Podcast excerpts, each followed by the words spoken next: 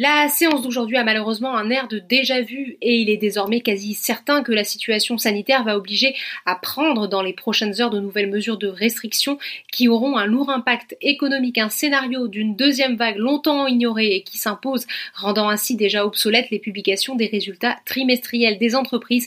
Le CAC 40 termine sur une baisse de 3,37% vers les 4571 points.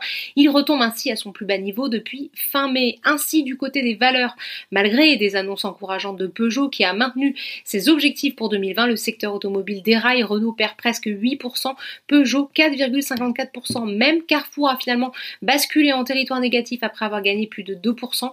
Le groupe a pourtant fait état de sa meilleure performance trimestrielle depuis au moins 20 ans et serait peu pénalisé en cas de reconfinement en raison de son activité essentielle. Les poids lourds de la côte subissent également de violents dégagements à l'image du luxe avec Kering qui perd plus de 4%, LVMH presque 4% également Hermès 3,30%, autre poids lourd de la cote qui dégringole total, moins 3,49%, de nouveau pénalisé par la chute des cours du brut. Unibail Rodamco Westfield, dont le modèle a énormément souffert de la première vague de Covid-19 avec la fermeture des magasins non essentiels et de nouveau massacrés, moins 6,53%.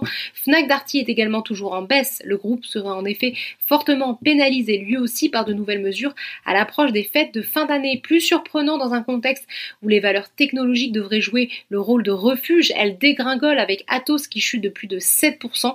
Il faut dire que les résultats du troisième trimestre de Soprasteria ont été pénalisés par la chute de l'activité dans le secteur aéronautique. Le groupe de services informatiques enregistre sur cette période un recul de son chiffre d'affaires de presque 6%. Soprasteria emporte Alten sur le SBF 120 parmi les rares hausses du jour. Le spécialiste des centres d'appel téléperformance est recherché dans le contexte actuel qui nécessite un recours massif au télétravail plus 0,51% pour le titre sur le SBF 120.